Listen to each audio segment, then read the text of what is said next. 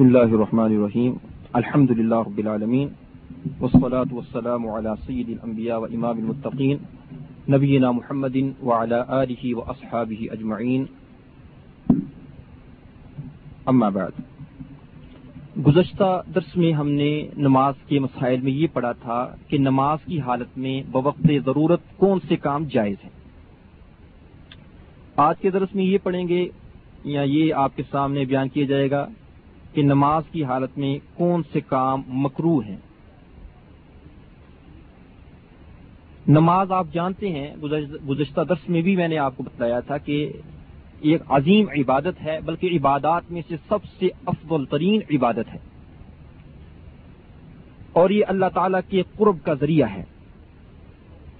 اس میں انسان اپنے رب سے گفتگو کرتا ہے اور اپنے رب سے ہم کلام ہوتا ہے، اپنے رب کی ملاقات کے لیے اس کے دربار میں حاضر ہوتا ہے، اللہ کے گھر میں تشریف لاتا ہے۔ اور آپ جانتے ہیں کہ جس وقت انسان کسی بڑے سے ملاقات کرنے کے لیے جائے، دنیا کے اندر یہ آپ دیکھ لیں، کسی وزیر اعظم سے ملنا ہو، کسی صدر سے ملنا ہو، وزیر سے ملنا ہو، بادشاہ سے ملنا ہو، تو انسان جب جاتا ہے تو بڑا اہتمام کر کے جاتا ہے۔ دو دن تو اس کو تیاری میں لگ جاتے ہیں، کبھی جسم کی صفائی کرتا ہے، کبھی کپڑے سلواتا ہے، کبھی کچھ کرتا ہے، کبھی کچھ کرتا ہے، نئے جوڑا خریدتا ہے، اور پھر جب جاتا ہے بڑے وقار کے ساتھ جاتا ہے، اس کے دربار میں، شاہی دربار میں جب حاضر ہوتا ہے تو بڑے ادب کے ساتھ حاضر ہوتا ہے، بڑے وقار کے ساتھ حاضر ہوتا ہے، اور بڑا خیال کرتا ہے کہ کہیں مجھ سے کوئی ایسی حرکت نہ ہو جائے جو بادشاہ کو ناگوار گزرے۔ تو جب یہ دنیاوی بادشاہوں کا یہ حال ہے کہ انسان دنیاوی بادشاہوں کے سامنے، دنیاوی عمراء کے سامنے، دنیاوی بڑے لوگوں کے سامنے جاتا ہے تو بڑے ادب کے ساتھ جاتا ہے، تو رب العالمین کے سامنے جب انسان جائے، جو سارے شہنشاہوں کا شہنشاہ ہے، جو سارے بادشاہوں سے بھی بڑا بادشاہ ہے، اور اس کے لیے کوئی مثال نہیں اللہ کے لیے، تو اس کے سامنے جب انسان آئے، رب العزت کی بارگاہ میں حاضر ہو، تو کس قدر زیادہ وقار ہونا چاہیے، کس قدر زیادہ سکون ہونا چاہیے، کس قدر زیادہ توجہ اور حضور قلب ہونا چاہیے، کس قدر زیادہ ادب ہونا چاہیے، کس قدر زیادہ وقار ہونا چاہیے، یہ ہم سب کو سوچنا چاہیے۔ نماز کی حالت میں یا مسجد کے اندر نماز نہ بھی پڑھ رہے ہوں، کوئی ایسی حرکت نہیں کرنی چاہیے کہ جو مسجد کے آداب کے خلاف ہو، جو اللہ کے پاک گھر کے آداب کے خلاف ہو، یا جو نماز کے آداب کے خلاف ہو، یا جس میں توہین کا پہلو نکلتا ہو۔ اور اگر نماز کی حالت میں انسان کوئی ایسے کام کرے گا جو نماز کے آداب کے خلاف ہیں، تو جس قدر کام کرے گا، جس قدر ایسی حرکتیں کرے گا، اسی قدر نماز کے اندر کمی واقع آ جائے گی، ثواب کم پڑ جائے گا۔ مکروہ کا مطلب یہ ہوتا ہے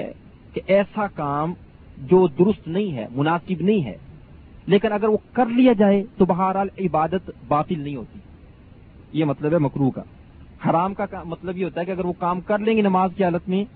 تو نماز باطل ہو جائے گی، آپ کو نئے سرے سے دوبارہ نماز پڑھنی پڑے گی، اور یہ آئندہ درس میں یہ ان کاموں کا ذکر ہوگا جن کے کرنے سے نماز باطل ہو جاتی ہے۔ اور مکروہ کا مطلب یہ کہ کرنے تو نہیں چاہیے، درست نہیں ہے کسی صورت کے اندر بھی، کمال ادب کا تقاضا یہ کہ انسان ان کاموں سے بچے اور دور رہے، لیکن بالفرض اگر ہو جائے وہ کام تو بہرحال ثواب میں تو کمی آ جائے گی، لیکن نماز باطل نہیں ہوگی، بہرحال نماز کو دہرانا نہیں پڑے گا۔ تو وہ کام آج کے درس میں بیان ہوں گے۔ نمبر ایک، بغیر ضرورت کے دائیں یا بائیں جھانکنا، یہ مکروہ ہے نماز کے اندر، کیونکہ نماز میں انسان اللہ کے سامنے کھڑا ہوتا ہے اور سامنے اللہ تعالیٰ کی رحمت ہوتی ہے، وعلیکم السلام، سامنے اللہ کی رحمت ہوتی ہے، تو انسان اپنی توجہ سامنے قبلے سے ہٹا کر دائیں طرف جھانکنا شروع کر دے، بائیں طرف جھانکنا شروع کر دے، تو اس میں بے ادبی ہے، اس میں بے ادبی ہے، سو ادبی ہے اس کے اندر۔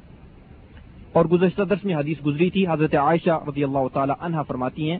میں نے اللہ کے رسول صلی اللہ علیہ وسلم سے پوچھا کہ اے اللہ کے رسول صلی اللہ علیہ وسلم، نماز کی حالت میں جھانکنا یہ کیسا ہے؟ تو نبی کریم صلی اللہ علیہ وسلم نے فرمایا، ہوا اختلاس یختلس الشیطان من صلاۃ العبد، کہ یہ شیطان کی طرف سے ہوتا ہے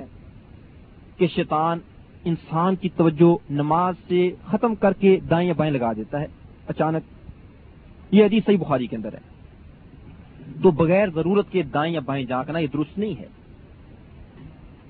اور یہ جھانکنا دو قسم کا ہے، ایک ہے کہ حصی طور پر اپنے جسم کے ساتھ جھانکنا، جیسے سر کو آدمی دائیں طرف گھما لے بائیں طرف گھما لے, یہ حصی طور پر. اور یہ ایک معنوی طور پر جھانکنا, یعنی دل کے اندر اپنی توجہ نماز سے ہٹا کر, اللہ سے ہٹا کر کسی دوسرے کام کی طرف لگا دینا, یہ بھی جھانکنا ہے. تو یہ دونوں قسم کے جھانکنے بغیر ضرورت کے منع ہیں. اور اگر دل کا جھانکنا انسان جھانک لے, یعنی توجہ نماز سے ہٹا کر دنیاوی کاموں کے اندر لگا دے, تو اس کا علاج بھی اللہ کے رسول نے بتلایا ہے. کیا ہے علاج؟ کہ اپنے بائیں کندھے کی طرف انسان اعوذ باللہ تین مرتبہ پڑھ کر بائیں کندھے کی طرف منہ کر کے تھوڑا سا تھوک لے, تین مرتبہ پھونک مان لے جس میں ہلکی ہلکی تھوک ہو, یہ ہے علاج.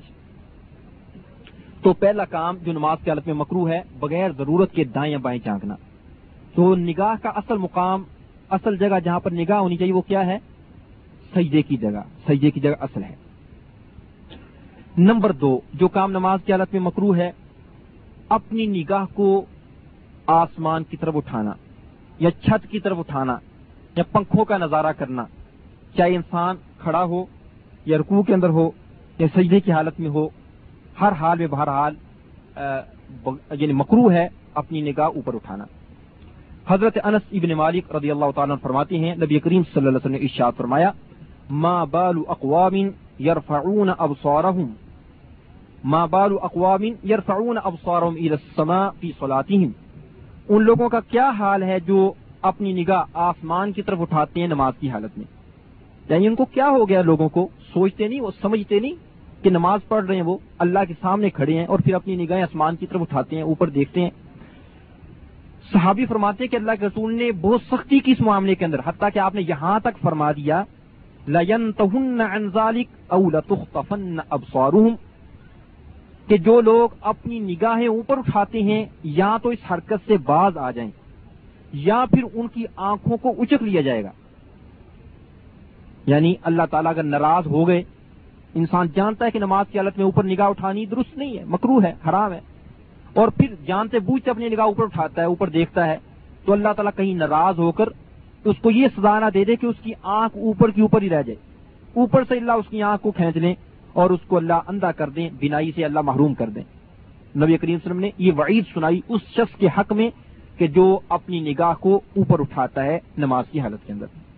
یہ حدیث صحیح بخاری کے اندر ہے. تو اس سے معلوم ہوا کہ نماز کی حالت میں اپنی نگاہ کو آسمان کی طرف نہیں اٹھانا چاہیے, یہ مکروہ ہے نماز کے اندر اور یہ درست نہیں ہے. بہت سے لوگوں کو آپ نے دیکھا ہوگا کہ جس وقت وہ دعائے قنوت پڑھتے ہیں وتر کے اندر, وتر کے اندر آخری رکعت میں جس وقت وہ رکوع سے اٹھنے کے بعد دعائے قنوت پڑھتے ہیں اللہم اہدنا فی من ہدیت, اور ہاتھ اٹھا کر اپنی جگہ اوپر اٹھا لیتے ہیں اللہم اہدنا فی من ہدیت وعافینا فی, اوپر آسمان کی طرف دیکھتے ہیں, تو یہ درست نہیں ہے. چاہے انسان قنوت دعائے قنوت کے اندر ہو یا قیام کے اندر ہو یا رکوع کے اندر اوپر دیکھنا, بہرحال یہ مکروہ ہے, درست نہیں ہے, اللہ کے رسول نے منع کیا اس سے. تو انسان کو اپنی نگاہ سجدے والی جگہ پر رکھنی چاہیے. نمبر تین جو کام نماز کی حالت میں مکروہ ہے, بغیر ضرورت کے اپنی آنکھوں کو نماز کے اندر بند کرنا, یہ بھی مکروہ ہے. اس میں اصل علماء کا اختلاف ہے کہ آیا آنکھیں بند کرنا نماز میں یہ درست ہے یا درست نہیں ہے. بعض علماء کرام کہتے ہیں کہ یہ درست ہے, بعض کہتے ہیں یہ مکروہ ہے. لیکن علامہ ابن قیم رحمۃ اللہ علیہ نے جو بات فرمائی وہ زیادہ صحیح معلوم ہوتی ہے. وہ یہ کہ فرماتے ہیں کہ اگر تو آنکھیں کھولنے کی صورت میں آپ کی توجہ نماز سے ہٹتی ہو, آپ کے خشوع اور خضوع کے اندر خلل پڑتا ہو, جیسے مثال کے طور پر آپ آنکھیں کھولے ہوئے ہیں اور سامنے سجدے والی جگہ پر کوئی پھول بوٹے ہیں, وہاں پر کوئی نقش و نگار بنے ہوئے ہیں یا کوئی ایسی چیز پڑی ہے قبلے کی طرف کے جو آپ کی توجہ نماز سے ہٹاتی ہے اور آپ کی توجہ نماز سے ہٹ کر اس کے اندر جاتی ہے, تو وہاں پر مجبوری ہے, تو آپ وہاں پر ضرورت کے ساتھ اپنی آنکھ کو بند کر سکتے ہیں. اور اگر کوئی ایسی ضرورت موجود نہیں ہے تو پھر بغیر ضرورت کے اپنی آنکھیں بند کرنا یہ درست نہیں ہے, یہ مکروہ ہے. ایک حدیث میں آتا ہے حضرت عبداللہ بن عباس رضی اللہ عنہ فرماتے ہیں نبی کریم صلی اللہ علیہ وسلم نے فرمایا اذا قام احدکم فی الصلاۃ فلا یغمض عینیہ, کہ جب تم میں سے کوئی نماز میں کھڑا ہو تو اپنی آنکھیں مت بند کرے. یہ حدیث طبرانی کے اندر ہے, المعجم الاوسط الطبرانی, لیکن بہرحال اس کی سند کے اندر ایک راوی ہے جو ضعیف ہے, تو سند کے اعتبار سے حدیث ضعیف ہے. بعض علماء کہتے ہیں کہ یہ مجوسیوں کی عادت ہے, مجوسیوں کو کہا جاتا ہے پارسی لوگ جو آگ کی پوجا کرتے ہیں کہ جس وقت آگ کی پوجا کرتے ہیں تو اس وقت آنکھیں بند کر کے کھڑے ہو جاتے ہیں. اور بات کہتے ہیں کہ یہ یہودیوں کی عادت تھی کہ نماز میں جب وہ یہودی نماز پڑھتے تھے تو اپنی آنکھیں بند کر لیتے تھے. تو اسلام نے ہمیں حکم دیا کہ ہم ان تمام باطل مذاہب کے ساتھ اختلاف کریں, اپنی آنکھیں کھول کر رکھیں تاکہ مسلمانوں کا ایک علیحدہ طریقہ رہے اور ہماری ان کے ساتھ مشابہت نہ ہو جائے آنکھیں بند کرنے کی صورت کے اندر. تو بہرحال خلاصہ یہ ہے کہ اگر وہاں پر کوئی ضرورت ہے تو آنکھیں بند کر سکتا ہے, ضرورت کے بقدر ضرورت. جیسے سامنے کوئی چیز پڑی ہے یا قبلے کی طرف کوئی ایسے نقش و نگار بنے ہوئے ہیں جو توجہ ہٹاتے ہیں نماز سے, تو وہاں پر ضرورت کے ساتھ اگر آنکھیں بند کر لے تو گناہ نہیں ہے. لیکن بغیر ضرورت کی آنکھیں بند کرنا یا آنکھیں بند کرنے کو اپنی عادت ہی بنا لے لینا کہ سبحان اللہ سے لے کر سلام پہننے تک آنکھیں بند ہی رکھے, تو یہ بہرحال یہ تو درست نہیں ہے, یہ تو مکروہ ہے. بعض لوگوں کی عادت ہوتی ہے جب نماز میں کھڑے ہوتے ہیں تو نماز میں کھڑے ہوتے ہیں تو سر نیچے ڈال کر آنکھیں بند کر کے کھڑے ہو جاتے ہیں, تو یہ غلط ہے. بہرحال آنکھیں کھلی ہونی چاہیے, سر بالکل نیچے نہیں ڈالنا چاہیے بلکہ اپنے جسم کے مطابق سر کو اس طرح رکھیں اور اپنی نگاہ سجدے جگہ پر رکھیں. یہ ہے اصل طریقہ. نمبر چار, جو کام نماز کی حالت میں مکروہ ہے, کسی ایسی چیز کی طرف دیکھنا کہ جو نماز کی حالت میں انسان کو غافل کرتی ہو یا نماز سے توجہ ہٹاتی ہو, یا ایسا کپڑا پہن کر نماز پڑھنا کہ جس کے پہننے کی صورت میں انسان کی نماز خراب ہوتی ہو. جیسے مثال کے طور پر کسی کپڑے پر کوئی نقش و نگار بنے ہوئے ہیں, کوئی پھول بوٹے بنے ہوئے ہیں یا کوئی تصویریں بنی ہوئی ہیں, تو ایسا کپڑا پہن کر بھی نماز پڑھنا درست نہیں ہے, ایسی چیزوں کی طرف دیکھنا درست نہیں ہے. حضرت عائشہ رضی اللہ تعالی عنہا فرماتی ہیں ایک مرتبہ نبی کریم صلی اللہ علیہ وسلم نے ایک کپڑے کے اندر نماز پڑھی, اس کپڑے پر کچھ نقش و نگار بنے ہوئے تھے اس کپڑے پر کوئی نقش و نگار بنے ہوئے تھے تو جب نماز پڑھ کر فارغ ہوئے نبی کریم صلی اللہ علیہ وسلم, آپ نے فرمایا شغلتنی اعلام هذه, اس کپڑے کے ان نقش و نگار نے تو مجھے نماز سے غافل کر دیا, میری توجہ نماز سے ہٹا دی. اذهبوا بها الى ابی جہم, اس چادر کو ابو جہم کے پاس لے جاؤ. واتونی بانبجانیہ, اور اس کی موٹی چادر میرے پاس لے کر آؤ. یہ ابو جہم ایک صحابی تھے اللہ کے رسول صلی اللہ علیہ وسلم کے, انہوں نے یہ چادر بطور تحفہ کے بطور ہدیہ کے نبی کریم صلی اللہ علیہ وسلم کو بھیجی تھی جس پر یہ نقش و نگار بنے ہوئے تھے. تو جب نبی کریم صلی اللہ علیہ وسلم نے وہ نماز پڑھی اس چادر کے اندر تو آپ کی توجہ نماز سے ہٹ گئی اس چادر کے اندر مشغول ہو کر, تو نبی کریم صلی اللہ علیہ وسلم نے وہ چادر اتار دی نماز پڑھ کر, فرمایا کہ اس نے مجھے غافل کر دیا نماز سے, یہ چادر اس صحابی کو واپس کراؤ اور اس کو کہو کہ اس کے بدلے میں کوئی دوسری موٹی چادر دے دے کہ جس کے اندر کوئی نقش و نگار نہ بلکہ سادہ چادر ہو. یہ حدیث جو ہے یہ صحیح بخاری کے اندر موجود ہے. تو اس سے دو مسئلے معلوم ہوئے. ایک مسئلہ تو یہ معلوم ہوا کہ نبی کریم صلی اللہ علیہ وسلم نے اس چادر کے اندر نماز نہیں پڑھی یا اس چادر کے اندر نماز پڑھنے کو مکروہ سمجھا کہ جو چادر نماز سے توجہ کو ہٹاتی ہو. تو ایسا کپڑا پہننا, ایسی شرٹ پہننا, ایسی ٹوپ پہننا یا ایسی قمیض پہننا یا کوئی بھی کپڑا ایسا پہننا کہ جو نماز سے انسان کو غافل کرے نماز کی حالت میں, وہ درست نہیں ہے بلکہ اس کو اتار دینا چاہیے, کوئی دوسرا کپڑا پہننا چاہیے سادہ. اور دوسرا مسئلہ یہ بھی معلوم ہوا کہ نبی کریم صلی اللہ علیہ وسلم اپنے اصحاب کا کتنا خیال رکھتے تھے, اپنے صحابہ کا کتنا خیال رکھتے تھے. اب اگر اللہ کے رسول صلی اللہ علیہ وسلم فرماتے کہ اس چادر کو واپس کراؤ مجھے نہیں چاہیے, تو ہو سکتا تھا اس صحابی کے دل میں کوئی بات آ جاتی جس نے یہ تحفے کے طور پر بھیجی تھی کہ میں نے اللہ کے رسول کو تحفہ دیا تو نبی کریم صلی اللہ علیہ وسلم نے اس کو واپس کر دیا, اس کا دل ٹوٹ جاتا. تو نبی کریم صلی اللہ علیہ وسلم نے اس کا دل بھی رکھا, فرمایا کہ اس کو کہو کہ اس کے بدلے میں کوئی دوسری چادر مجھے دے دے. یہ نہیں کہ اس کو واپس ہی کر دیا کہ مجھے نہیں چاہیے, فرمایا کہ اس کو لے جاؤ, اس کو کہو کہ یہ رکھ لے اور اس کے بدلے میں کوئی دوسری چادر دے دے تاکہ اس کا دل بھی نہ ٹوٹے. نمبر پانچ, جو کام نماز کی حالت میں مکروہ ہے یا جس حالت میں نماز مکروہ ہے کہ سامنے کوئی ایسی چیز پڑی ہو جو نماز سے توجہ ہٹاتی ہو تو اس چیز کو بھی ہٹا دینا چاہیے. سامنے قبلے کی طرف یا مثال کے طور پر سامنے سجدے کی حالت سجدے والی جگہ پر کوئی ایسی چیز ہو جو نماز سے انسان کو غافل کرتی ہو تو اس چیز کو بھی ہٹا دینا چاہیے, اس حالت میں نماز پڑھنی بھی مکروہ ہے. اس کی دلیل صحیح بخاری کے اندر حدیث موجود ہے. حضرت انس رضی اللہ تعالیٰ عنہ فرماتی ہیں کہ حضرت عائشہ رضی اللہ تعالی عنہ نے ایک پردہ لٹکا رکھا تھا گھر کے کونے میں، اور اس پردے پر کچھ نقش و نگار بنے ہوئے تھے۔ تو نبی کریم صلی اللہ علیہ وسلم نماز پڑھ کر جب فارغ ہوئے تو آپ نے فرمایا، اے عائشہ، امیتی قرامہ کی، اپنے اس پردے کو ہٹا دو، یہ پردہ جو تم نے لٹکا رکھا ہے اس کو ہٹا دو۔ فَإِنَّهُ لَا تَزَالُ تَصَاوِيرُهُ تُعْرَضُ لِي فِي صَلَاتِي، کیونکہ اس کی تصویریں یا اس کے نقش و نگار مجھے میرے سامنے آتے رہے نماز کی حالت کے اندر، اور میری نماز کو وہ خراب کرتے رہے، تو اس پردے کو ہٹا دو۔ یہ حدیث صحیح بخاری کے اندر ہے۔ تو اس سے بھی معلوم ہوا کہ سامنے قبلے کی طرف یا سامنے سجدے والی جگہ پر کوئی ایسی چیز پڑی ہو، کوئی پردہ وغیرہ یا کوئی ایسا قالین وغیرہ جس سے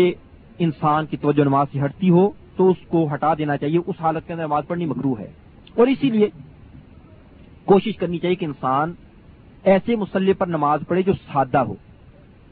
لیکن افسوس کی بات ہے کہ آج کل مصلی مسجدوں کے اندر قالین وغیرہ ایسے آ گئے ہیں کہ جن پر پھول بوٹے بنے ہوئے ہیں اور بڑے رنگین ہیں وہ، اور کعبہ شریف کی تصویر بنی ہوئی ہے، مسجد نبوی کی تصویر بنی ہوئی ہے۔ تو انسان جب نماز پڑھتا ہے تو وہ اس کو مینار ہی گنتا رہتا ہے کہ کتنے مینار ہیں اس کے، اور اس کے پھول بوٹے گنتا رہتا ہے کہ یہ پھول جو بڑا اچھا ہے۔ تو یہ افسوس کی بات ہے کہ یہ نہیں ہونا چاہیے تھا، یہ درست نہیں ہے۔ اللہ کے رسول نے تو وہ کپڑا اتار دیا تھا اور وہ پردہ ہٹوا دیا تھا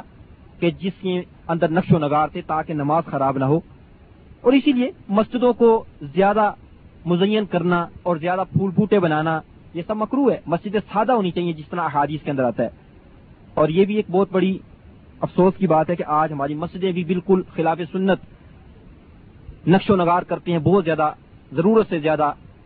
اتنا اتنا پیسہ خرچ کرتے ہیں مسجدوں پر، بڑے بڑے لمبے مینار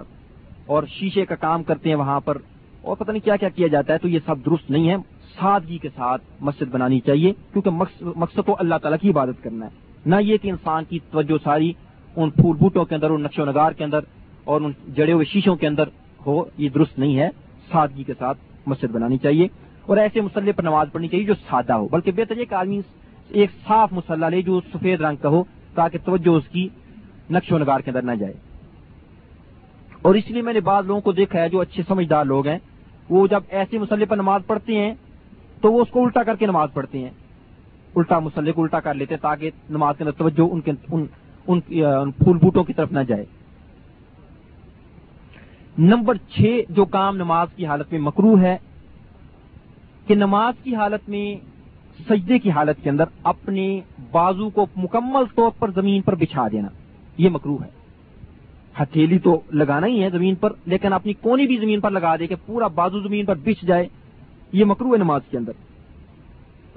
حضرت عائشہ رضی اللہ تعالی عنہ فرماتی ہیں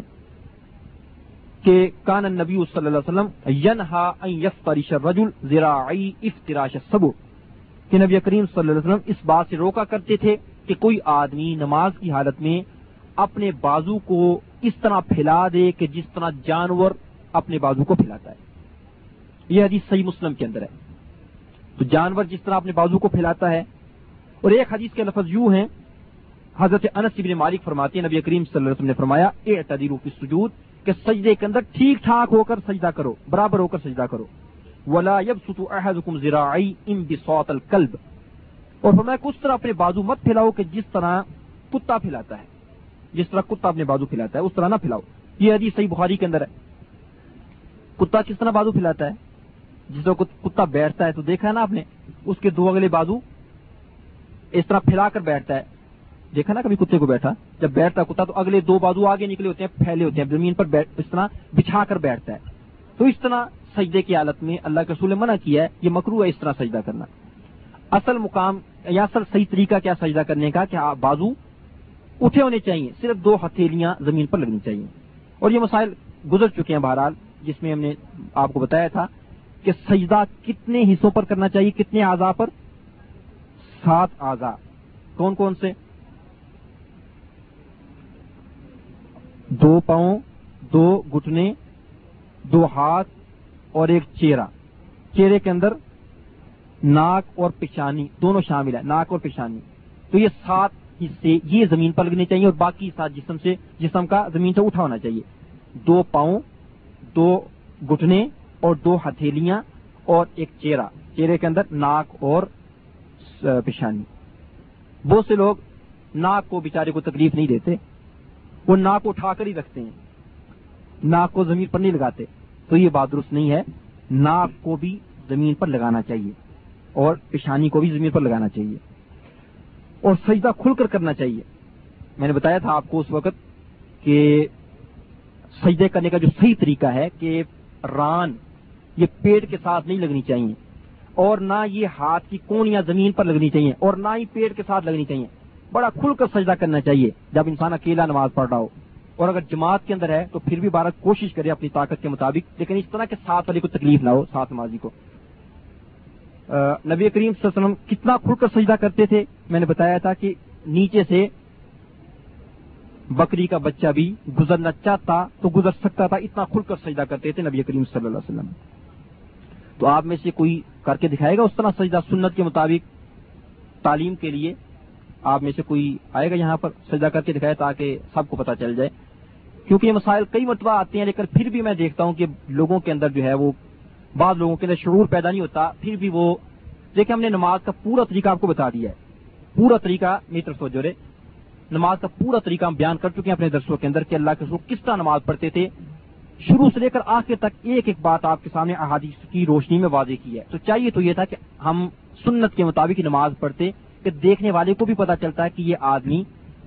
یہ سنت کے مطابق نماز پڑھ رہا ہے، یہ کوئی جاہل آدمی نہیں ہے، بلکہ یہ احادیث کے مطابق نماز پڑھ رہا ہے. لیکن اگر آدمی سنت کے مطابق ایک ایک کام ٹھہر ٹھہر کر اعتدال کے ساتھ کرے تو دیکھنے والا بھی سمجھتا ہے کہ نماز پڑھ رہا ہے، اللہ تعالیٰ بھی خوش ہوتے ہیں، سنت کے مطابق بھی ادا ہو جاتی نماز. تو اگر کوئی انسان درسوں کے اندر دو سال سے آ رہا ہو،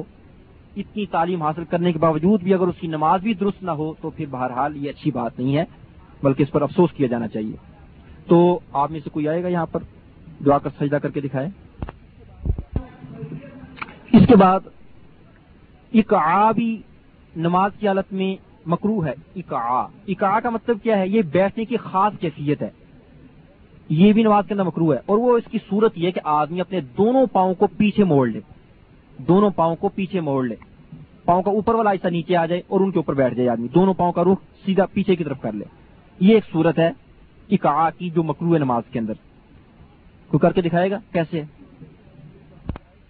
یہ صورت جو ہے اقعا کی، اور یہ جو صورت ابھی آپ نے دیکھی کہ دونوں پاؤں پیچھے موڑ لے، اس لیے بھی مکروہ ہے کہ اس کے اندر آدمی مطمئن ہو کر نہیں بیٹھتا، پاؤں جو ہے اس میں مطمئن نہیں ہوتا آدمی، بلکہ اس میں پاؤں کے مڑنے کا خطرہ ہوتا ہے، یا موچ آنے کا خطرہ ہوتا ہے، یا بہرحال یہ اس میں مستقل یعنی اطمینان کے ساتھ آدمی نہیں بیٹھتا. اور دوسری صورت اقعا کی ہے کہ کتے کی طرح نعوذ باللہ آدمی بیٹھے. اللہ سب کو،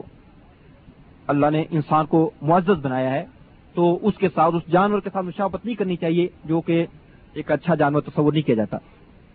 اور اس کی صورت یہ کہ آدمی اپنی پنڈلی پنڈلیاں اور اپنے ران دونوں کھڑے کر لے، پنڈلیاں اور ران دونوں کھڑے کر لے، اور اپنے دونوں کولوں کے اوپر بیٹھے اور دونوں ہاتھ زمین پر لگا لے. یہ صورت جیسا کتا دو طرح بیٹھتا ہے نا، ایک تو آدمی کتا جو ہے وہ اپنے دونوں باز آگے جو بازو ہوتے ہیں ان کو پھیلا کر بیٹھتا ہے، دوسری صورت کتے کے بیٹھنے کی اس طرح ان کو کھڑا کر کے رکھتا ہے. سمجھیں، آدمی اپنے دونوں پاؤں اور اپنے دونوں کولے ان کے اوپر بیٹھے اور پنڈلیاں اور ران دونوں کھڑی ہوں اور دونوں ہاتھ زمین پر لگا لے. یہ بھی مکروہ ہے صورت، لیکن بارہ کرتا تو کوئی نہیں، لیکن بہرحال اس سے منع کیا گیا ہے. تو یہ کچھ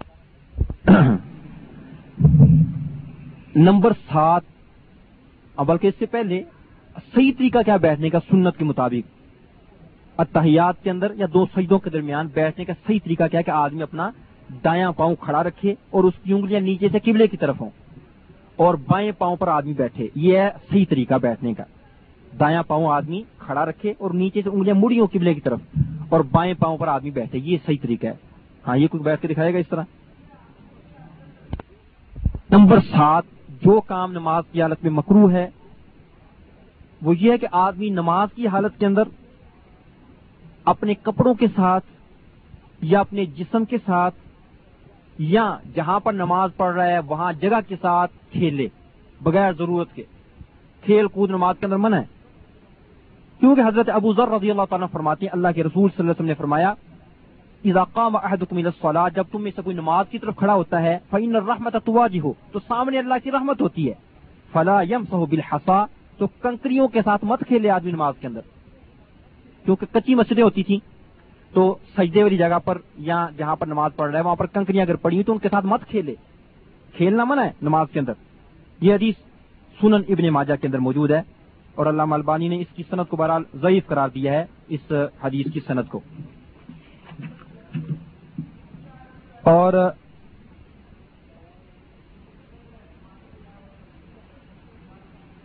کپڑے سے کھیلنے کی مثال کیا ہے کہ آدمی کپڑے کے ساتھ کھیل کود کرے، اس کی کئی صورتیں ہو سکتی ہیں، جیسے میں نے آپ کے سامنے ہی رومال پہنا ہوا ہے، اس کو شماغ کہتے ہیں عربی کے اندر، تو آدمی نماز کے اندر دیکھ رہے میری طرف، بار بار حرکت دے رومال کو، یا بار بار اس کی چونچ ہو جائے اوپر، اس کو صحیح کرے، بار بار اس کو صحیح کرے، یا بار بار ٹوپی کبھی آگے کرے کبھی پیچھے کرے، یا انسان کھڑا ہوا ہے اور بار بار یہ اس کو بار بار بازو کو ہلائے، یا اپنے توپ کو یا قمیض کو بار بار سیدھا کرے، یا کبھی شلوار کو اوپر کرے کبھی نیچے کرے، تو یہ ساری حرکتیں جو ہے نماز کے اندر کپڑوں کے ساتھ اس طرح کی حرکتیں یہ درست نہیں ہیں، یہ ممنوع ہیں، اس سے نماز کے اندر اجر میں کمی واقع ہوتی ہے۔ اور جسم کے ساتھ کھیلنے کی مثال کہ آدمی اپنی داڑھی کو کھجلائے، داڑھی کے اندر انگلیاں ڈال کر داڑھی کو خارج کرے، یا آدمی اپنے ناک کے اندر انگلیاں ڈال کر گھمائے انگلی کو، یہ جسم کے ساتھ کھیلنے کی مثال ہے، یا اپنے سر کے اندر ہاتھ ڈال کر جو ہے اس کو سر کو کھجلائے، یا بار بار جو کبھی پیچھے ہاتھ لے کر جائے کبھی آگے، اور خاص طور پر اچھی جگہ پر ہاتھ تو کوئی بات نہیں، لیکن بری جگہ پر ہاتھ لے جانا نماز کی حالت میں یہ تو اور بھی زیادہ بری بات ہے نماز کے اندر۔ تو بہرحال یہ حرکتیں جو ہیں نماز کے اندر درست نہیں ہیں، یہ حرکتیں نماز کے اندر درست نہیں ہیں، یہ مکروہ ہیں یہ سارے کام۔ بہت سے لوگوں کو آپ نے دیکھا ہوا کہ نماز کے اندر وہ ہاتھ چند سیکنڈ ہی رکھتے ہیں بس یہاں پر باندھ کر، اور باقی وہ ہاتھ چھوڑ کر ہی رکھتے ہیں، کبھی خارج کر لی، کبھی داڑھی کو کھجلا لیا، کبھی ٹوپی کو صحیح کر لیا، کبھی بٹن بند کر لیے، اور کبھی کچھ کر لیا کبھی کچھ کر لیا، تو یہ ساری حرکتیں جو ہے نماز کے اندر یہ نماز کے آداب کے خلاف ہیں۔ اور جگہ کے ساتھ کھیلنا، ابھی آپ نے سن لیا کہ کنکریاں پڑی ہوئی ہیں تو ان کو آگے پیچھے کرنا، یا مسلح جو ہے کبھی اس کو آگے کرنا کبھی کبھی سمیٹ دینا کبھی پھیلا دینا مسلح کو جہاں پر نماز پڑھ رہا آدمی، تو یہ ساری باتیں جو ہیں یہ درست نہیں ہیں، اس سے نماز کے اندر فرق پڑتا ہے اور نماز کے اندر اجر میں کمی واقع ہو جاتی ہے۔ اگر کوئی ضرورت ہے تو ایک علیحدہ بات ہے، ایک مرتبہ آدمی کر لے، جس طرح کی حدیث میں آتا ہے کہ ایک مرتبہ کنکریاں ہٹا سکتے ہو، ایک مرتبہ اجازت ہے، تاکہ اپنی جگہ ہموار کر لو نماز پڑھنے کے لیے، کوئی مشکل نہیں۔ نمبر آٹھ، جو کام نماز کی حالت میں مکروہ ہے کہ نماز کی حالت میں اپنے دونوں ہاتھوں کو اپنے پہلو پر رکھنا، دونوں پہلوؤں پر ہاتھ رکھنا، یعنی اپنی کمر پر یا اپنے پہلوؤں پر یا پیٹ کے اوپر، دونوں جانبوں میں ہاتھ رکھنا یہ مکروہ ہے۔ حضرت ابو ہریرہ رضی اللہ تعالیٰ عنہ فرماتی ہیں نبی کریم صلی اللہ علیہ وسلم نے نہا رسول اللہ علیہ وسلم عن الاختصار فی الصلاۃ، نبی کریم صلی اللہ علیہ وسلم نے نماز میں اختصار سے منع کیا۔ اختصار کا مطلب یہ، خاصرہ عربی کے اندر کہتے ہیں یہ پہلو کو، یہ جو پیٹ کا درمیانہ حصہ ہے اس کو کہا جاتا ہے خاصر عربی کے اندر، تو اللہ کے رسول نے منع کیا کہ آدمی اپنے ہاتھوں کو یہاں پر رکھے، جیسے آدمی اس طرح اپنے ہاتھ رکھ کر نماز پڑھے، ایک ہاتھ رکھے یا دونوں ہاتھ رکھے، یہ دونوں ممنوع ہیں، تو بہرحال یہ درست نہیں ہے نماز کے اندر۔ ہاتھ جو ہیں وہ دایاں ہاتھ بائیں ہاتھ کے اوپر باندھ کر رکھنا چاہیے، جس طرح کے احادیث کے اندر آتا ہے۔ نمبر نو، جو کام نماز کی حالت میں مکروہ ہے کہ اگر بجلی چلے گئی، بجلی منقطع ہو گئی اور گرمی لگ رہی ہے، تو آدمی کھجور کی بنی پنکھی ہاتھ میں پکڑ لے نماز کی حالت میں، اور اپنے آپ کو ہوا دینی شروع کر دے نماز کے اندر، تو یہ بھی مکروہ ہے، کیونکہ اس میں بہت زیادہ حرکت ہو جائے گی جو نماز کے اندر نہیں ہونی چاہیے، اور کثیر حرکت اس سے نماز باطل ہو جاتی ہے، تو اس لیے یہ جو ہے یہ درست نہیں ہے، بغیر ضرورت کے یہ مکروہ ہے۔ نمبر دس، جو کام نماز کی حالت میں مکروہ ہے اپنی انگلیوں کو انگلیوں میں داخل کرنا اور انگلیوں کو چٹکھانا، انگلیوں کے پٹاخے نکالنا جس کو کہا جاتا ہے، آئی آواز، انگلیوں کو چٹکھانے کی، یہ جو ہے یہ مکروہ نماز کے اندر۔ حضرت بعض ضعیف احادیث کے اندر اس کا ذکر آتا ہے، حضرت کعب بن اجرہ رضی اللہ تعالیٰ فرماتے ہیں کہ نبی کریم صلی اللہ علیہ وسلم نے ایک آدمی کو دیکھا، اس نے اپنی انگلیاں انگلیوں کے اندر داخل کی ہوئی ہیں، ففرج رسول صلی اللہ علیہ وسلم بین اصابع، تو نبی کریم صلی اللہ علیہ وسلم نے اس کی انگلیوں کو کھول دیا۔ یہ حدیث سنن ابن ماجہ میں، لیکن اس کی سند بہرحال ضعیف ہے، علامہ البانی نے اس کو ضعیف قرار دیا ہے۔ اور ایک دوسری حدیث میں آتا ہے، حضرت علی بن ابی طالب رضی اللہ عنہ فرماتے ہیں اللہ کے رسول صلی اللہ علیہ وسلم نے فرمایا، لا تفقع اصابعک وانت فی الصلاۃ، کہ نماز کی حالت میں اپنی انگلیوں کو مت چٹکھاؤ۔ یہ حدیث بھی سنن ابن ماجہ میں ہے، لیکن اس کی سند بھی بہت زیادہ ضعیف ہے، جس طرح علامہ البانی نے کہا ہے۔ تو بہرحال یہ حرکتیں نماز کے اندر درست نہیں ہیں، کیونکہ یہ نماز کے آداب کے خلاف ہیں۔ آدمی اپنی انگلیاں چٹکھائے گا تو ساتھ کھڑے نمازیوں کو تکلیف ہوگی، اور مسجد کے بھی آداب کے خلاف ہے۔ نماز کے اندر تو اور بھی زیادہ مکروہ ہے، نماز کے اندر نہ بھی ہو تو مسجد کے اندر کرنا ویسے ہی مکروہ ہے۔ نہ نماز نہ بھی پڑھ رہا ہو تب بھی مسجد کے اندر کرنا یہ مکروہ ہے، اور جب نماز سے باہر مسجد کے اندر کرنا مکروہ ہے تو نماز کے اندر تو بالولا مکروہ ہے۔ حضرت کعب بن اجرہ رضی اللہ عنہ فرماتے ہیں نبی کریم صلی اللہ علیہ وسلم نے فرمایا، اذا توضع احدکم فاحسن وضوء، جب انسان وضو کر لے اچھے طریقے سے وضو کرے، ثم خرج عامدا الى المسجد، اور پھر مسجد کی طرف جائے، فلا یشبکن بین اصابعی فانه فی صلاۃ، تو مسجد میں جا کر اپنی انگلیوں کو انگلیوں میں داخل مت کرے۔ جب تک انسان مسجد میں موجود ہوتا ہے، جتنی دیر وہ بیٹھا رہتا ہے گویا وہ نماز کے اندر ہی ہوتا ہے اجر کے اعتبار سے، تو اس لیے اللہ کے رسول نے فرمایا کہ مسجد کے اندر آدمی ایسی حرکت نہ کرے، انگلیوں کو چٹکھانا یا انگلیوں کو انگلیوں میں داخل کرنا۔ یہ حدیث سنن ترمذی میں ہے، اور علامہ البانی نے اس کو صحیح قرار دیا۔ نمبر گیارہ، جو کام نماز کی حالت میں مکروہ ہے یا نماز اس حالت میں مکروہ ہے، یہ مسئلہ ذرا اچھی طرح سے سمجھ لیں کہ کھانا موجود ہو تب بھی نماز پڑھنا مکروہ ہے۔ اس حالت کے اندر کھانا سامنے موجود ہو تو اس حالت میں نماز پڑھنی مکروہ ہے۔ حضرت عائشہ رضی اللہ تعالی عنہ فرماتی ہیں نبی کریم صلی اللہ علیہ وسلم نے فرمایا، اذا وضع العشاء واقیمت الصلاۃ، کہ جب کھانا رکھ دیا جائے اور نماز بھی کھڑی ہو جائے، نماز بھی شروع ہو جائے، فابدؤوا بالعشاء، تو پہلے کھانے سے ابتدا کرو۔ یہ حدیث صحیح بخاری کے اندر ہے۔ اور حضرت عائشہ رضی اللہ تعالی عنہ کی ایک دوسری حدیث ہے، وہ فرماتی ہیں کہ اللہ کے رسول سے میں نے سنا، اللہ کے رسول صلی اللہ علیہ وسلم نے فرمایا، لا صلاۃ بحضرۃ الطعام، کہ کھانے کی موجودگی میں نماز نہیں ہوتی۔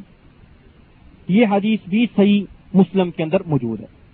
تو ان دو حدیثوں سے یہ بات معلوم ہوئی کہ کھانے کی موجودگی میں نماز درست نہیں ہے، لیکن اس کی تفصیل ہے۔ کچھ تفصیل یوں ہے کہ اس کے لیے تین شرطیں ہیں کہ جن تین شرطوں کی موجودگی میں کھانے کی صورت کے اندر، کھانا سامنے موجود ہونے کی صورت کے اندر نماز درست نہیں ہے۔ وہ تین شرطیں کیا ہیں؟ پہلی شرط تو یہ ہے کہ کھانا سامنے موجود ہو، دسترخوان پر تیار ہو، یہ پہلی شرط ہے۔ اگر کھانا موجود نہیں ہے تو انتظار کرنے کا فائدہ ہی کوئی نہیں۔ اگر کھانا ابھی پک رہا ہے ہنڈیا کے اندر تو آدمی کہ اب کھا کے ہی جاؤں گا، نماز پڑھوں گا، تو یہ بات درست نہیں، کیونکہ اللہ کے رسول نے فرمایا کہ اذا وضع العشاء، جب کھانا رکھ دیا جائے، تو جب کھانا سامنے موجود ہو اور بھوک بھی لگی ہو تو تب اس صورت کے اندر نماز پڑھنی مکروہ ہے۔ اور اگر کھانا حاضر نہیں ہے بلکہ پک رہا ہے تو جتنی دیر میں کھانا تیار ہوگا اتنی دیر میں وہ نماز پڑھ کے آ سکتا ہے، تو اس لیے ایسا انتظار کرنے کا کوئی فائدہ نہیں ہے۔ اور دوسری شرط یہ ہے کہ کھانا موجود ہو، اور دوسری شرط کہ کھانا کھانے کو شدت کے ساتھ جی چاہتا ہو، بہت زیادہ بھوک لگی ہوئی ہے اور سمجھتا ہے کہ اگر میں نے اسی صورت کے اندر جا کر نماز پڑھی اور آنتے کل اللہ پڑھ رہی ہیں، بہت زیادہ بھوک لگی ہوئی ہے، اگر اسی صورت میں میں نے جا کر نماز پڑھی تو ساری توجہ نماز میں میری کب سے اندر رہے گی، ساری توجہ نماز کی نماز کے اندر میری وہ کھانے کے اندر رہے گی، تو اس صورت کے اندر پھر وہ پہلے کھانا کھا کر جائے گی۔ یعنی شدت کے ساتھ بھوک لگی ہو اور نفس شدت کے ساتھ کھانے کو چاہتی ہو، یہ دوسری شرط ہے۔ اور تیسری شرط یہ ہے کہ کھانا کھانے پر قادر بھی ہو، کھانا کھانے پر حسی طور پر یا شرعی طور پر قادر بھی ہو۔ اب اس کی ذرا وضاحت سنیے کیسے۔ پہلی شرط ہم نے کیا بتلائی کہ کھانا سامنے دسترخوان پر موجود ہو، اگر کھانا موجود نہیں ہے پک رہا ہے تو پھر انتظار کرنے کا کوئی فائدہ نہیں ہے، پہلے نماز پڑھ کے آئے۔ اور دوسری شرط ہم نے بتائی کہ کھانا کھانے کو جی بھی چاہتا ہو، نفس چاہتی ہو کھانا کھانے کو، اور کھانا کھانے پر قادر بھی ہو، تیسری شرط۔ اگر کھانا بھی موجود ہے اور کھانا کھانے کو جی بھی چاہتا ہے لیکن کھا نہیں سکتا, اجازت نہیں شریعت کی طرف سے اس کو. جیسے مثال کے طور پر روزہ رکھا ہوا ہے, اب روزہ رکھا ہوا ہے, سامنے کھانا بھی موجود ہے, جی بھی چاہتا ہے کھا لوں, بھوک بھی لگی ہوئی ہے, لیکن کھانا کھانے پر قادر نہیں ہے وہ, کیونکہ اس نے روزہ رکھا ہوا ہے. تو اس لیے وہ نماز کو لیٹ نہ کرے بلکہ جا کر نماز پڑھے, کیونکہ یہاں پر انتظار کرنے کا فائدہ ہی کوئی نہیں ہے. اور اگر کھانا موجود ہے لیکن کھا نہیں سکتا کیونکہ کھانا اتنا گرم ہے کہ ابھی ابھی ہنڈیا سے باہر نکلا ہے وہ کھانا, اور کھانا کو ٹھنڈا ہونے میں کچھ دیر لگے گی, اور اتنی دیر میں وہ جا کر نماز بھی پڑھ سکتا ہے, تو اس صورت کے اندر بھی وہاں پر انتظار نہ کرے بلکہ جا کر نماز پڑھ آئے, اتنی دیر میں کھانا ٹھنڈا ہو جائے گا, آ کر کھانا کھا لے. اور اگر کھانا موجود ہے, جی بھی چاہتا ہے کھانے کو, لیکن اس کو اجازت نہیں کھانے کی, جیسے کھانا کسی دوسرے کا ہے, کھانا اپنی ملکیت نہیں ہے, کسی دوسرے کا کھانا ہے, تو اب وہاں پر بیٹھا آج دیکھتا دیکھا اب میں بعد میں نماز پڑھوں گا, تو یہ تو درست نہیں نا, کیونکہ کھانا اس کا اپنا نہیں ہے.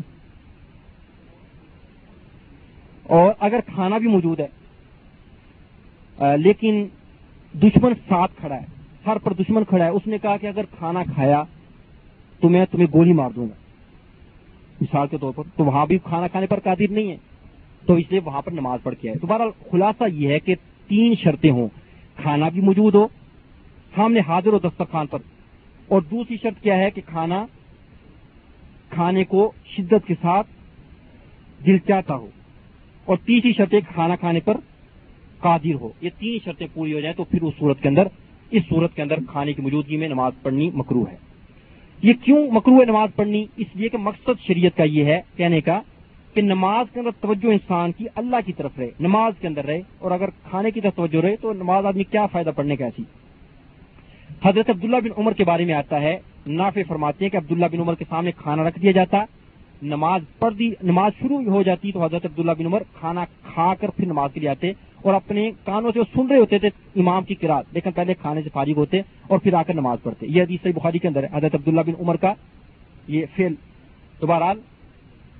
اس کو عادت نہیں بنانا چاہیے, آدمی کوشش کرے کہ آدمی پہلے کھانا کھا لے نماز سے پہلے ہی, اور اگر جان بوجھ کر یہ آدمی کھانا ایسے وقت پر لائے کہ جس وقت نماز کھڑی ہونی, پھر تو درست نہیں. اللہ تعالیٰ تو نیتوں کو جانتے ہیں. بہت سے لوگ جو ہیں دکان بند کر کے نماز پڑھنے کے لیے مسجد کی طرف جانے کی بجائے چلے جاتے ہیں گھروں کی طرف. بہت لوگ ایسے کرتے ہیں, دکان بند کر کے, بکالا بند کر کے, وہ مسجد کی طرف نہیں جاتے, گھروں کے اندر چلے جاتے ہیں, اور وہاں پر جا کر کہتے ہیں کھانا کھا لیں, کھانا موجود ہے, اور اللہ کے رسول نے فرمایا کہ کھانا موجود ہو تو نماز نہیں ہوتی. تو یہ تو بات بہرحال غلط ہے. آدمی جان بوجھ کر ایسا وقت اختیار کرے کھانا کھانے کے لیے جب نماز کا وقت ہے, تو یہ تو ہے کہ اتفاقاً اگر کھانا ایسے وقت میں آ گیا کہ آپ کی نماز کا بھی وقت ہے, اور آپ کو خطرہ ہے کہ اگر میں اسی حالت میں نماز پڑھنے چلا گیا تو میری نماز خراب ہوگی, تو اس صورت کے اندر آپ پہلے کھانا کھائیں بعد میں نماز پڑھیں. نمبر بارہ, جو کام نماز کی حالت میں مکروہ ہے یا جس حالت میں نماز مکروہ ہے, کہ انسان کو بول و براز کی حاجت ہو, پیشاب یا پخانے کی حاجت ہو, اس صورت کے اندر بھی نماز پڑھنی مکروہ ہے, درست نہیں ہے. حضرت عائشہ رضی اللہ تعالی عنہ فرماتی ہیں نبی کریم صلی اللہ علیہ وسلم نے ارشاد فرمایا لا صلاۃ بحضرۃ الطعام, کھانے کی موجودگی میں بھی نماز درست نہیں ہے, ولا وهو یدافع الاخبثان, اور جب دو خبیث چیزیں تنگ کر رہی ہوں اس صورت کے اندر بھی نماز درست نہیں ہے, جب دو ناپاک چیزیں انسان کو تنگ کر رہی ہوں. یہ حدیث صحیح مسلم کے اندر موجود ہے, یہ حدیث صحیح مسلم کے اندر موجود ہے. اور ایک حدیث کے لفظ یوں ہیں, نبی کریم صلی اللہ علیہ وسلم نے فرمایا لا يصلي وهو حاق حتى يتخفف, کہ جو آدمی بوجھل ہو جب تک ہلکا نہ ہو جائے اس وقت تک نماز نہ پڑھے. سمجھ گئے بات؟ جو آدمی بوجھل ہے وہ آدمی اس وقت تک نماز نہ پڑھے جب تک ہلکا نہ ہو جائے. مطلب یہ کہ جس کے پیٹ میں بول و براز ہو وہ نماز نہ پڑھے جب تک کہ وہ ان چیزوں سے فارغ نہ ہو جائے. یہ حدیث مسند احمد, ابو داؤد, ترمذی وغیرہ کے اندر موجود ہے. تو ان دو حدیثوں سے معلوم ہوا کہ اس صورت کے اندر نماز پڑھنی مکروہ ہے. اس کے اندر ایک بہت بڑی حکمت ہے. آپ جانتے ہیں کہ اگر آدمی روک کر رکھے گا, اپنے اوپر کنٹرول کرے گا, تو اس سے انسان کے جسم کے حساس اعضاء متاثر ہو سکتے ہیں. آدمی ہوا کو روک کر رکھے, پیشاب اور پخانے کو روک کر رکھے, تو انسان بیماری کا خطرہ ہوتا ہے کہ انسان کہیں کہ جسم کے حساس اعضاء اس سے متاثر نہ ہو جائیں. اور آپ جانتے ہیں خاص طور پر پیشاب اگر آدمی روک کر رکھے زیادہ دیر تک تو بڑا خطرناک ثابت ہو سکتا ہے. تو اس لیے اللہ کے رسول نے روکا اس بات سے کہ پہلے انسان فارغ و حمام سے اس کے بعد انسان نماز پڑھے، اور دوسرے نمبر پر اس لیے بھی اس روکا کہ اگر اس حالت میں جا کر نماز پڑھے گا آدمی تو بڑی مشکل کے اندر نماز پڑھے گا، اس کی ساری توجہ نماز کے اندر نہیں حمام کے اندر ہوگی کہ کب نماز سے فارغ ہوں جا کر میں اپنے آپ کو فارغ کروں، تو اس لیے نماز کے اندر توجہ نہیں ہوگی، تو اس لیے مکروہ صورت کے اندر نماز پڑھنا۔ حتیٰ کہ اگر آپ سمجھتے ہیں کہ اگر میں نے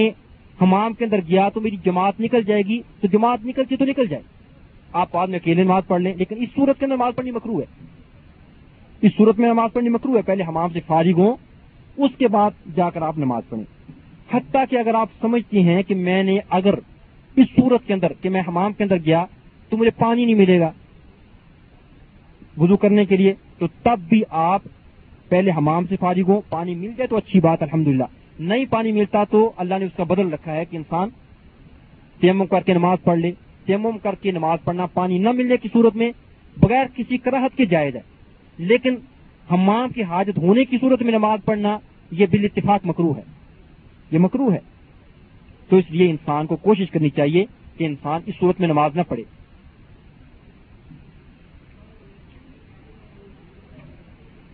نمبر تیرہ جو کام نماز کی صورت میں مکروہ ہے، جس صورت میں نماز مکروہ ہے کہ جب نیند کا غلبہ ہو رہا ہو تو تب بھی نماز پڑھنا اس صورت کے اندر مکروہ ہے، نیند کا غلبہ ہو رہا ہو تو تب بھی نماز پڑھنا مکروہ ہے، سمجھتے ہیں نا، نیند کا غلبہ۔ حضرت عائشہ رضی اللہ تعالیٰ عنہ فرماتی ہیں نبی کریم صلی اللہ علیہ وسلم نے فرمایا اذا نعس احدکم فلیرقد، جب تم میں سے کسی کو نیند آ جائے، جب تم میں سے کسی کو نیند آ جائے تو وہ سو جائے، حتی یذهب عنہ النوم، حتیٰ کہ نیند ختم ہو جائے، نماز کی حالت کی بات ہو رہی ہے۔ فإن احدکم اذا صلی وهو ناعس، فرمایا کہ جس وقت تم میں سے کوئی نماز کی حالت اس اس طرح نماز پڑھے کہ نماز کے اندر اس کو اونگ یا نیند آ رہی ہو، لعلہ یذهب یستغفر فلا یسب نفسہ، شاید وہ نیند کی حالت میں نماز کے اندر اپنی طرف سے استغفار پڑھ رہا ہو اور حقیقت میں اپنے خلاف کوئی بددعا کر رہا ہو، ہو سکتا ہے نا، نیند کی حالت میں تو کوئی پتہ نہیں ہوتا کہ آدمی کہاں پر پہنچا ہوا ہے، کیا پڑھ رہا ہے آدمی، تو نیند کی حالت میں نماز پڑھنی مکروہ ہے، یہ حدیث صحیح مسلم کے اندر ہے۔ اور ایک حدیث کے لفظ یوں ہیں، اللہ کے رسول صلی اللہ علیہ وسلم نے فرمایا کہ جب قرآن تمہاری زبان پر بوجھل ہو جائے اس وقت بھی نماز چھوڑ دو اور جا کر آرام کرو، یہ حدیث صحیح مسلم کے اندر ہے۔ قرآن بوجھل ہونے کا مطلب کیا ہے کہ آپ نماز کے اندر کھڑے نیند آ رہی، پتہ نہیں چل رہا کہ میں کیا پڑھ رہا ہوں، قل ہو اللہ احد، آدمی نماز کے اندر نیند کا غلبہ ہے، پتہ نہیں میں کیا پڑھ رہا ہوں، قرات ختم تو ہو رہی ہے، تو اس صورت کے اندر نماز پڑھنی مکروہ ہے، آدمی آرام سے جا کر لیٹ جائے، آرام کرے، اس کے بعد آ کر نماز پڑھے۔ جزاک اللہ خیر۔ اب اس کا مطلب یہ نہیں ہے کہ آدمی اس کا مطلب غلط نہ میں سمجھے کہ رات چار بجے تک انسان فلم دیکھے اور پھر جب ایک گھنٹہ باقی رہ گیا نماز کے اندر تو آدمی اب جا کر سو جائے، اب ایک گھنٹے کے اندر نیند کہاں پر پوری ہوگی، آٹھ گھنٹے تو کم از کم سونا چاہیے، جس طرح اطباء کہتے ہیں، اب آٹھ گھنٹے کی نیند ایک گھنٹے میں کیسے پوری ہوگی، اب انسان کو جگایا جائے گا نماز پڑھو تو وہ نیند بے ہوشی کی حالت کے اندر نماز پڑھنے آئے گا اور اس حالت میں نماز شروع کر دے گا، پھر کہہ کہ اللہ کے رسول نے فرمایا کہ نماز اس حالت میں نہیں پڑھنی چاہیے کہ جب نیند آ رہی ہو، تو اب میں جا کر سو جاتا ہوں، صبح دس بجے اٹھ کر نماز پڑھوں گا، کیونکہ اللہ کے رسول کی حدیث موجود ہے کہ نیند کی حالت میں نماز پڑھنی مکروہ ہے، تو یہ تو بہرحال اپنے آپ کے ساتھ دھوکہ ہے اور اللہ کو بھی دھوکہ دینے کی کوشش ہے، نعوذ باللہ۔ تو اس کا مطلب یہ نہیں کہ انسان اپنی طرف سے ایسا سبب پیدا کرے کہ نیند آئے جان بوجھ کر نماز کے اندر، یہ تو ہم نے خود اپنی طرف سے ایسا سبب پیدا کیا ہے کہ چار بجے تک ہم جاگتے رہے، نافرمانی کے کام کرتے رہے، اور ایک گھنٹہ باقی رہ گیا تو پھر ہمیں وہ حدیثیں یاد آنے لگ گئیں، اور وہ حدیثیں اس وقت یاد نہیں آتی کہ اللہ کے رسول نے عشاء کے بعد باتیں کرنا مکروہ قرار دیا ہے، عشاء کے بعد جلدی سونا یہ سنت ہے اللہ کے رسول صلی اللہ علیہ وسلم کی، تو بہرحال اللہ تو نیتوں کو جانتے ہیں۔ نمبر چودہ جو کام نماز کی حالت کے اندر مکروہ ہے کہ نماز کے لیے ایک جگہ خاص کر لینا مسجد کے اندر کہ نماز پڑھوں گا تو اسی جگہ پڑھوں گا، پہاڑ اپنی جگہ چھوڑ سکتا ہے، میں جگہ نہیں چھوڑوں گا۔ بعض لوگ جس طرح ایک جگہ خاص کر لیتے ہیں نا نماز کے لیے، وہ کہتے ہیں کچھ بھی ہو جائے، ساری دنیا آگے پیچھے ہو سکتی، میں یہاں سے آگے پیچھے نہیں ہوں گا نماز کے اندر، تو یہ مکروہ ہے، اور خاص طور پر مکہ مدینہ کے اندر، حرمین کے اندر یہ اکثر ہوتا ہے، لوگ جو ہے وہاں پر اپنی جگہ مخصوص کر لیتے ہیں، خاص طور پر مسجد نبوی میں چار سال تک میں نے وہاں پر دیکھا ہے، پہلے صف کے اندر وہ لوگوں نے وہاں پر اپنی سیٹیں اوکے کی ہوئی ہیں بالکل, وہاں پر کسی کو مجال نہیں ان کی جگہ پر کوئی آ کر دوسرا نماز پڑھ لے. اور حرم کے اندر خاص طور پر یہ ہوتا ہے کہ بڑے بڑے جو اسٹیٹ لوگ ہوتے ہیں انہوں نے آگے اپنے رکھے ہوئے ہیں نمائندے, ان کو پیسے دیتے ہیں چند سو ریال یا جتنا بھی, اور ان کا کام یہ ہوتا ہے کہ مسلح بچھا کر بیٹھ جاتے ہیں, جگہ وہ بک کر لیتے ہیں. اب سیٹ صاحب آتے ہیں اس وقت جب نماز عین کھڑی ہونے والی ہوتی ہے, ان کی جگہ تو بالکل اوکے ہے,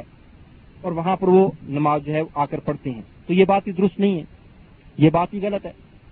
اللہ کا گھر, اس میں کسی کو یہ فرق نہیں ہے کہ کچھ سیٹ کے اندر اور غریب کے اندر کوئی فرق نہیں, اللہ کے گھر میں سب کے لیے ایک برابر ہے. تو جس لیے جہاں پر جگہ مل جائے وہاں پر نماز پڑھ لینی چاہیے. اللہ کے رسول نے روکا, حدیث کے اندر آتا ہے, حدیث سنیے. حضرت عبد الرحمن بن شبل فرماتے ہیں کہ نہا رسول اللہ صلی اللہ علیہ وسلم ان نقرۃ الغراب, نبی کریم صلی اللہ علیہ وسلم نے کوے کی طرح چونچ مارنے سے منع کیا نماز کے اندر. کوے کی طرح چونچ مارنا, اس کا کیا مطلب ہے؟ جلدی جلدی سجدہ کرنا, کہ جیسے ایک کوا جب دانا اٹھاتا ہے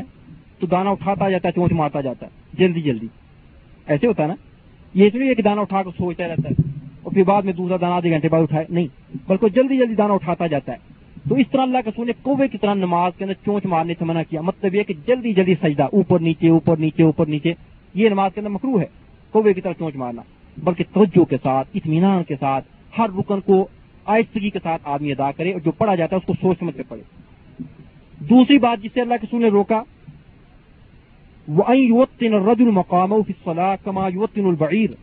کہ جس طرح اونٹ ایک جگہ مخصوص کر لیتا ہے اپنے بیٹھنے کے لیے, اس طرح فرمایا کہ کوئی آدمی مخصوص کر لے جگہ اپنے بیٹھنے کے لیے یا نماز پڑھنے کے لیے. اس سے بھی اللہ کے رسول صلی اللہ علیہ وسلم نے روکا,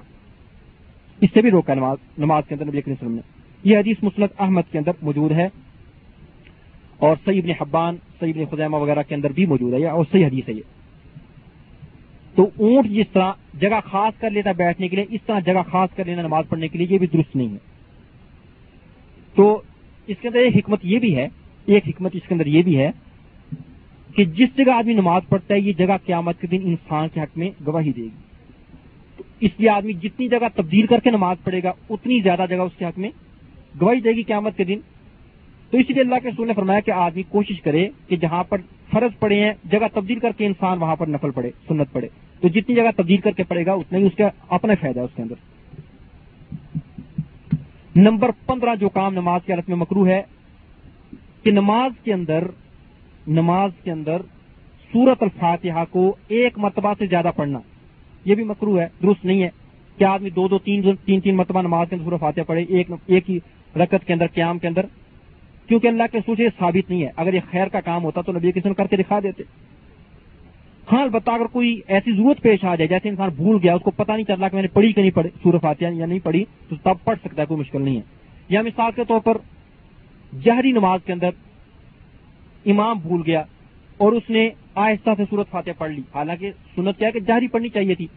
مغرب کی نماز میں, عشاء کی نماز میں, فجر کی نماز میں امام نے آہستہ منہ کے اندر ہی سورۃ فاتحہ پڑھ لی, اور سنت یہ کہ جہری بلند آواز سے پڑھنی چاہیے تھی. تو اس صورت کے اندر بھی وہ چونکہ بھول گیا تھا, دوبارہ جہری آواز کے اندر پڑھ سکتا ہے, لیکن بغیر ضرورت کے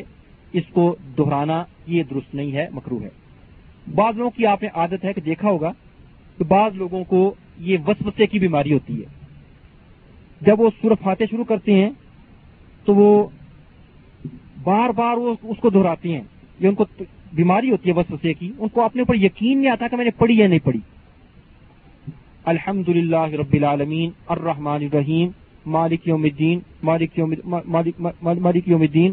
اور پھر دوبارہ نئے سرے سے شروع کرتے ہیں الحمدللہ رب العالمین. یعنی مالک یوم الدین سے آگے وہ بمشکل ہی بڑھتے ہیں, اور امام جو ہے رکوع تک پہنچ جاتا ہے. یہ وسوسے کی بعض لوگوں کو بیماری ہوتی ہے, ان کو اپنے اوپر شک ہی رہتا ہے کہ میں نے پتہ نہیں پڑھی کہ نہیں پڑھی. تو یہ شیطان کی طرف سے ہوتا ہے. تو اس لیے کوشش آدمی کرے کہ جو پڑھ لی سمجھے کہ میں نے پڑھ لی, شیطان کے پیچھے نہ آدمی لگے. اپنے اوپر یقین ہونا چاہیے کہ جو میں نے پڑھ لیے پڑھ لیے, اور آدمی اپنی قراءت کو جاری رکھے. نمبر سولہ جو کام نماز کی حالت میں مکروہ ہے, اپنے چہرے کو ڈھانپ کر نماز پڑھنا, یہ مکروہ ہے. چہرے کو ڈھانپ کر نماز پڑھنا مکروہ ہے.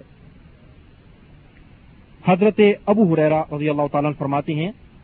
نبی کریم صلی اللہ علیہ وسلم نے روکا ان یغطی رجل فاہ, کہ آدمی نماز کے اندر اپنے چہرے کو ڈھانپ کر نماز پڑھے. جب سردی لگ رہی ہو تو آدمی پورا چہرہ ڈھانپ کر نماز پڑھے, تو یہ درست نہیں ہے. اللہ کے رسول صلی اللہ علیہ وسلم نے اس سے روکا ہے نماز کی حالت میں. اسی طرح نماز کے اندر صدل منع ہے. صدل صدل کیا ہے؟ صدل کا مطلب یہ ہے کہ آدمی اپنے کپڑے کو اپنے سر پر، کپڑے کا درمیان والا حصہ اپنے سر پر رکھ لے اور دونوں سائیڈوں کو چھوڑ دے حتیٰ کہ وہ زمین پر جا لگے، اس کو صدل کہتے ہیں. جیسے میں نے یہ رومال لیا ہوا ہے، درمیان والا حصہ سر پر ہے اور دونوں سائیڈوں سے کپڑے کو چھوڑ دیا جائے اور اتنا لمبا کپڑا ہو کہ زمین پر جا لگے، ایک لمبی چادر ہے کوئی، تو اس صورت کے اندر بھی نماز پڑھنا منع ہے. ایک صدل کی تعریف یہ بھی ہے جس طرح کہ علامہ ابن حفیظ جزری نے النہایہ کی غریب الحدیث کے اندر کی ہے کہ آدمی چادر کو اپنے پورے جسم پر لپیٹ لے اور اس کے ہاتھ بھی اندر بند ہو جائیں، پورے جسم پر چادر لپیٹ لے، تو یہ بھی صدل کہلاتا ہے جو نماز کے اندر مکروہ ہے. کیونکہ اگر آدمی خدا نخواستہ گر گیا تو کیسے اٹھے گا، اندر تو بندہ ہوا ہو اور اوپر اس نے چادر لپیٹی ہوئی ہے، اور دوسرے پر جب رفع جان کرے گا تو کیسے کرے گا آدمی، اوپر تو نے چادر لپیٹی ہوئی ہے. اور بہرحال اسی طرح سے صدل کی ایک صورت یہ بھی ہے جس طرح علماء نے بیان کی ہے کہ آدمی اپنے بازوؤں کو، اپنے بازو جو ہے اپنے ہاتھ بازوؤں کے اندر سے نکال کر قمیض کے اندر داخل کر لے اور بازو بالکل ویسے خالی لٹک رہے ہوں، ہوتا نا بازو کر لیتے ہیں، تو یہ بھی درست نہیں، یہ بھی صدل کے اندر شامل ہوتا ہے کہ آدمی اپنے بازو کو اندر سے نکال کر وہ قمیض کے اندر داخل کر لے اور یہ بازو بالکل ایسے لٹک ہوں جیسے پتہ چلے کہ بازو ہے ہی نہیں اس کے، تو یہ بھی صدل کی صورت ہے جو مکروہ ہے. تو بہرحال یہ صدل جو ہے یہ مکروہ ہے، یہ نماز کے اندر درست نہیں ہے. یا مثال کے طور پر ایک صورت یہ بھی ہے صدل کی جس نے علماء نے بیان کیا ہے کہ آدمی ایچکن پہنے یا کوٹ پہنے یا شیروانی پہنے یا یہاں پر جو بدو پہنتے ہیں وہ دیکھا نا آپ نے، وہ جو سردی والا پہنتے ہیں، تو اس کے جو بازو ہوتے ہیں اس کے اندر سے بازو نہ داخل کرے بلکہ وہ ویسے ہی رکھ لے اپنے اس طرح یہاں پر، اور یہ بھی ایک صورت ہے صدل کی جو علماء نے بیان کی ہے. دوبارہ یہ ساری صورتیں صدل کی ہیں جو نماز کے اندر مکروہ ہیں، درست نہیں ہیں. اسی طرح سے نماز کی صورت میں نمبر سترہ جو کام مکروہ ہے، صرف چند ایک باقی رہ گئے ہیں، اس کے بعد ہمارا درس ختم ہے، کہ اپنے بالوں کو سمیٹنا یہ نماز کے اندر مکروہ ہے. اپنے کپڑوں کو سمیٹنا مکروہ ہے نماز کے اندر، یا اپنے بازوؤں کو، یہ بازو جو ہیں انسان کے، ان کو سمیٹنا یہ بھی مکروہ ہے نماز کے اندر. اس کی دلیل حضرت عبداللہ بن عباس رضی اللہ عنہ فرماتے ہیں نبی کریم صلی اللہ علیہ وسلم نے فرمایا امرت ان اسجد علی سبع، اللہ نے مجھے یہ حکم دیا کہ میں سات اعضاء پر سجدہ کروں، ولا اکف شعرا ولا ثوبا، اور میں اپنے کپڑوں کو مت سمیٹوں یا اپنے بالوں کو مت سمیٹوں، اس سے بھی اللہ کے اللہ نے مجھے منع کیا ہے. یہ حدیث صحیح بخاری کے اندر موجود ہے. بالوں کو سمیٹنا اس کی مثال کیا ہے؟ اس کی مثال یہ کہ اپنے بالوں کو جمع کر کے اوپر جوڑے کی طرح باندھ لے، جیسے سیخ باندھتے ہیں یا بعض عورتیں وہ جوڑا بنا لیتی ہیں، بالوں کو جمع کر کے اوپر باندھ دیتی ہیں، یعنی اپنے بالوں، سر کے بالوں کو جمع کر کے اوپر باندھ لینا، یہ صورت ہے کہ بالوں کو سمیٹنا. اور کپڑوں کو سمیٹنا کہ بار بار آدمی کپڑا پکڑ کر رکھے نماز کے اندر، یہ کپڑا سمیٹنا ہے. کپڑوں کو چھوڑ دیں اس کے حال پر، کپڑے بھی اللہ کی عبادت کے اندر شریک ہوں، وہ بھی نماز پڑھیں کپڑے، وہ بھی سجدہ کریں، اور اگر سمیٹ سمیٹ کر رکھے تو درست نہیں ہے. اور بازو سمیٹنا اس کی مثال کیا ہے؟ آپ نے اکثر دیکھا ہوگا کہ بعض لوگ جب وضو کر کے فارغ ہوتے ہیں تو ان کے بازو آستینیں اوپر ہی چڑھی رہتی ہیں اور اسی صورت میں آ کر جب نماز شروع کر دیتے ہیں، اور خاص طور پر اس وقت جب کہ نماز شروع ہو، وضو کرتا ہے، نماز ہو رہی ہے ادھر، تو جلدی سے وہ بھاگتا ہے وضو کر کے، دوڑ لگاتا ہے، وہاں سے نماز کے اندر شریک ہونا ہے تو دوڑ لگانا منع ہے. آہستہ آہستہ نماز کے اندر آنا چاہیے، وقار کے ساتھ آنا چاہیے، جس اللہ کے رسول نے فرمایا. اور پھر بازو اسی طرح ہوتے ہیں، بس مسجد کے اندر داخل ہونے کی دیر ہے وہیں سے اللہ اکبر کہہ کر وہ نماز کے اندر دوڑتا ہو جاتا ہے، شریک ہو جاتا ہے، کیونکہ امام رکوع کے اندر گیا ہوتا ہے اور اس نے کوشش کرنی ہوتی ہے کہ میری یہ رکعت ضائع نہ ہو، تو وہیں سے دوڑتا ہوا آتا ہے، بازو بھی اوپر چڑھے ہوئے ہیں، آستینیں چڑھی ہوئی ہیں، اور مسجد کے گیٹ سے داخل ہوتے ہی اس کی نیت شروع ہو گئی اللہ اکبر، وہیں سے کہہ کر وہ نماز نیت کی کر کے جا کے شریک ہو جاتا ہے. تو یہ ساری حرکت جو ہے منع ہے. اور بعض لوگ مسجد کے اندر خوب بھاگتے ہیں پہلی رکعت کے اندر شریک ہونے کے لیے، تو یہ ساری حرکتیں درست نہیں ہیں. اللہ کے رسول نے روکا ان باتوں سے، فرمایا کہ آہستہ سے وقار کے ساتھ نماز کے لیے آؤ، جو مل جائے الحمدللہ، اگر کوئی رکھتے فوت ہوگی تو بعد میں اس کو پوری کر لو اٹھ کر. تو یہ اس طرح اس طرح نماز پڑھنی درست نہیں ہے، بلکہ اپنے بازوؤں کو نیچے کر لینا چاہیے. آستینوں کو سمیٹنا مکروہ ہے.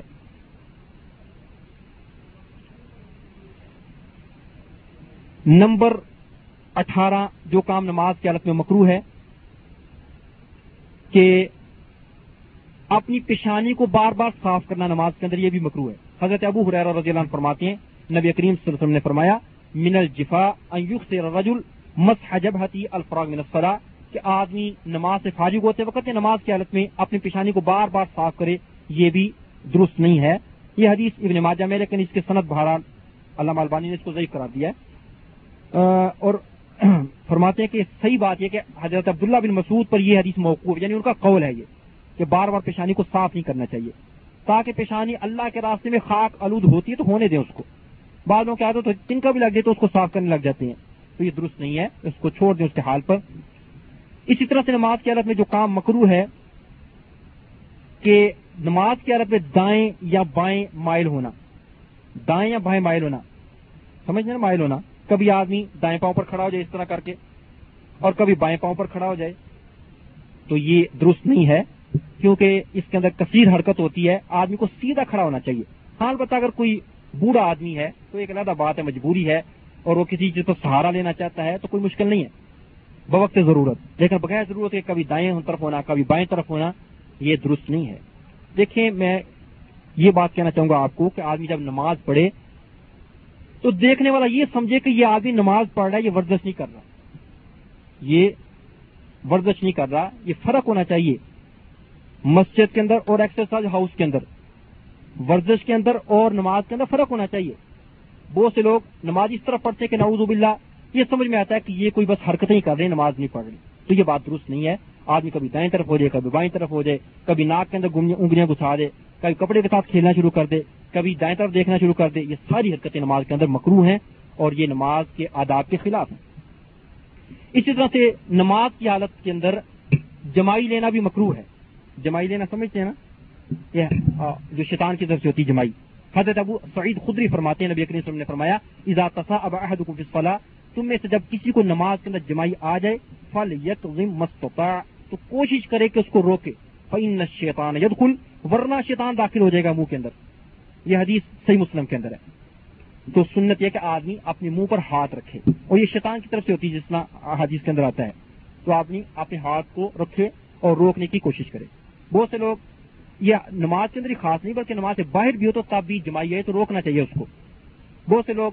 اس کو روکتے نہیں ہیں۔ اور ایک حدیث میں یوں آتا ہے جو صحیح مسلم کے اندر ہے کہ جب آدمی آ کرتا ہے روکتا نہیں ہے تو شیطان ہنستا ہے، شیطان ہنستا ہے، تو اس لیے یہ درست نہیں ہے، اس کو روکنا چاہیے۔ اور جو نہیں جانتا مسئلہ اس کو بتانا چاہیے کہ بھائی یہ مسئلہ اس طرح ہے، روکیں اس کو، یہ درست نہیں ہے۔ اور اس میں خطرہ بھی ہوتا ہے کہ کہیں کوئی جانور اندر اندر نہ چلے جائے، تو دیکھیں اللہ کے رسول کے ہر کام کے اندر حکمت ہے، نبی کریم ہر کام حکمت ہے، تو اگر مکھیوں کا زمانہ ہو یا مکڑیوں کا زمانہ ہو اور آدمی اس طرح نہ روکے تو بہرحال خطرہ ہوتا ہے کہ کوئی جانور کے اندر نہ چلے جائے۔ اسی طرح سے نماز کے اندر یہ مکروہ ہے کہ آدمی ایسی